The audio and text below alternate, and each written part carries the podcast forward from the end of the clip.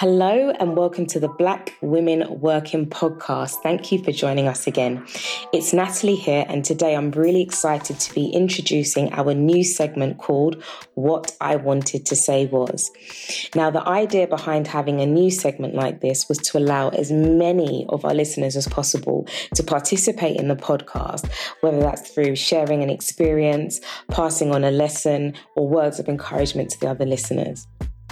It's really important for us as we try to create a safe space for Black women that we seek to amplify and uplift the voices of as many Black women as we can. Obviously, we're not all a monolith. We have different experiences and we all have something to bring to the table. And so what I wanted to say is a short 10-minute segment in which listeners can share their stories, their experiences, things that have happened to them, think about things that they'd want to have done differently or things they would have wanted to say if they could go back and step back in time into certain experiences or aspects or points of their careers. The first segment is recorded by yours truly, and I really hope you enjoy it. And if you as a listener would like to record a segment for What I Wanted to Say Was, please email us at blackwomenworkinguk@gmail.com. And I hope you enjoy it. Hi, my name is Natalie and I currently work as a commercial real estate lawyer. I work for property developers, property investors, and banks who all lend, buy, sell, rent out, and develop property across the UK. And today I want to talk to you about a difficult time early on in my career with a very, very difficult manager.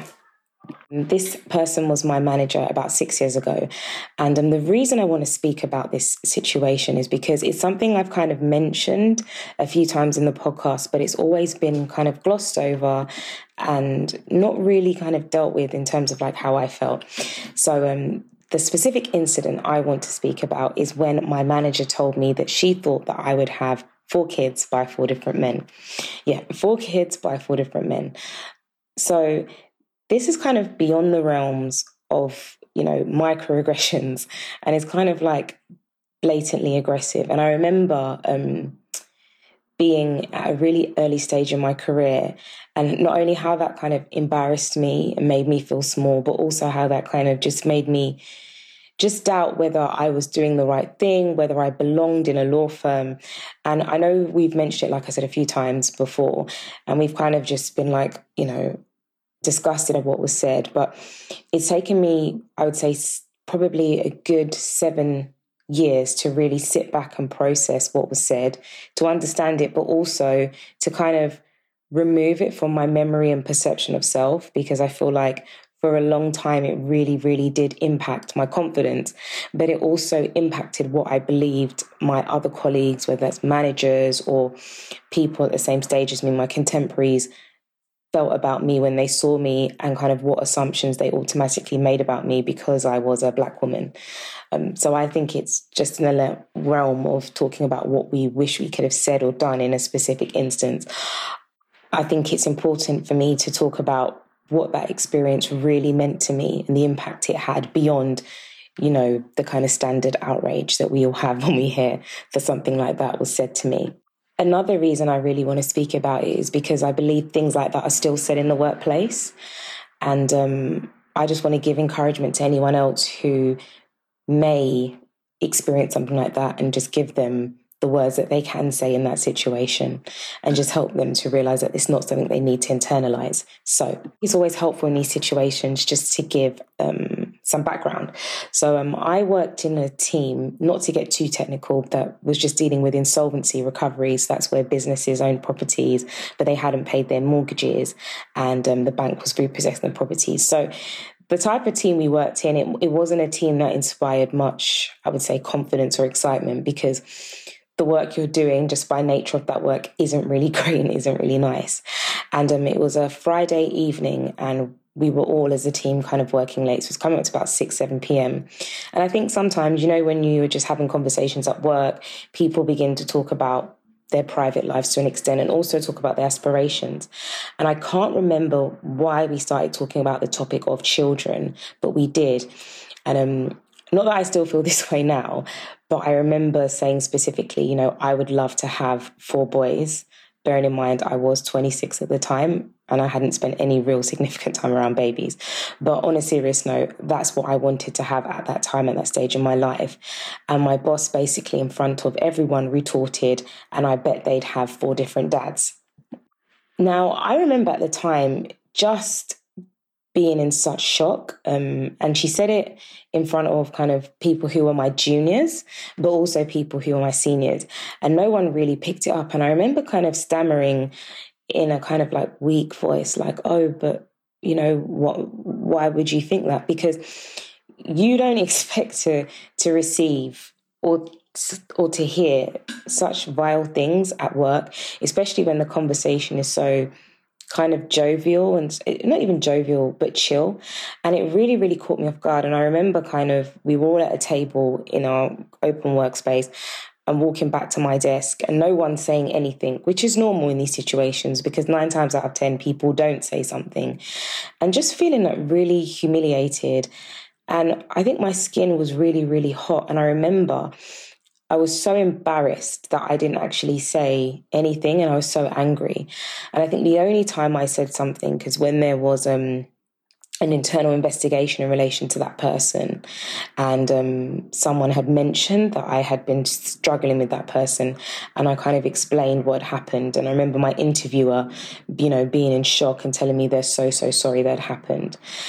And what I really, really wish I could have done at that time was basically to say, you know, that's not acceptable.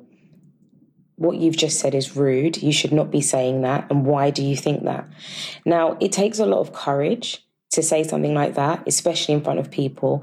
And it takes a lot of, I would say, self-confidence, but also understanding and knowing who you are as an individual and as a person. And I think at that time in my career, I just didn't have that. I just didn't hold that weight, and I just didn't believe in my abilities and myself. I was literally just qualified. I'd been put into a new team, and I was doing a new type of process and procedure that I was also kind of getting to grips with. Now, I knew that my manager hadn't liked me. It wasn't new. I wasn't the only person she had an issue with, but it was very difficult for me to assert myself.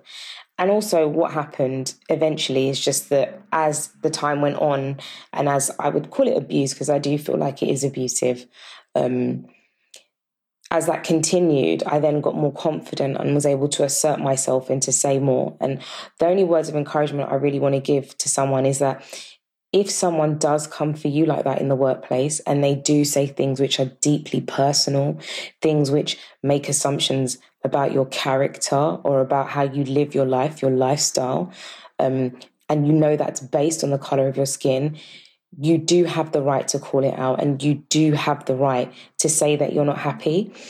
I mean, my fear was always, if I said something in that moment, you know, it would get turned on me. Someone would say, oh, you're not taking a joke.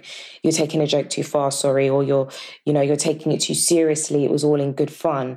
But I would struggle to see how anyone could argue that something so blatantly racist was in good fun. And also something so disgusting, because to be quite frankly, how many different fathers of my children I have is only mine, my children, and the fathers of my children's business. So I think it punctures 2 levels, because it's not just about race, but also more importantly, it's about assumptions about how I live my life, my personal life, and casting judgment on those decisions that I make. And that's a really, really difficult thing to deal with. And it's not easy always to assert yourself in those environments and in those situations. And so if you ever in a situation where someone comes for you like that, don't feel that you have to take it, and don't feel that you can't respond and question it. Not all questioning needs to be aggressive. Sometimes the questioning can just be flatline, like, where did you get that from? But just saying it with weight, you know, holding weight in your voice. Because I feel like me walking off and whimpering about, oh, but why would you think that, was because I was hurt, obviously. And if I could go back and do it again, what I really wanted to say was, where did you get that from? And why do you think that's acceptable? But we live and we learn. And I know that if someone is to say something like that to me now, or alternatively to say it to someone else around me, I know exactly what I'm going to say and exactly how I'm going to respond. But also, if you have had a situation where someone has said something that has made you feel uncomfortable and you haven't felt like you can say something about it, that's fine. It's a learning process. Even in this episode, I've been really honest about the fact that there was so much more I wanted to say, but I was really hurt because words do hurt. And regardless of where the words come from, sometimes the fact that something so deep has been said, it takes a long time to process it. I mean, it took me years to get over it. I can talk about it freely now, but there was a long time where even going into new jobs, being in a new environment and in new teams, those words and that, bad joke or whatever it was meant to be still linger on. And it makes me think, wow, does everyone, think that about me when they see me? Is me being a problem? Am I even meant to be here?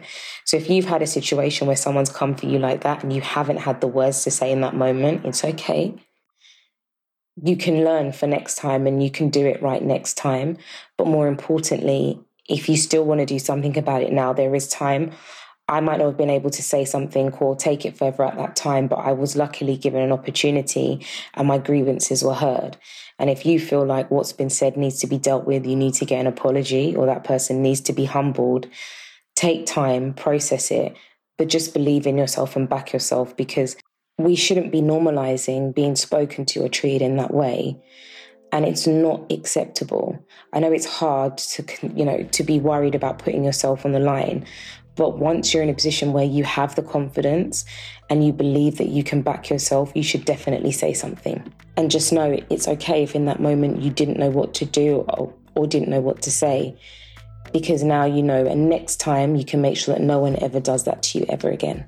So yeah, I hope this is helpful and I hope this encourages anyone who's struggling with a difficult boss, who's struggling with microaggressions or blatant aggression, that eventually you will find a way and you will have that confidence to assert yourself and to take up space. But just be patient with yourself and understand that you are a work in progress and you don't have to have all the answers or the quick retorts immediately.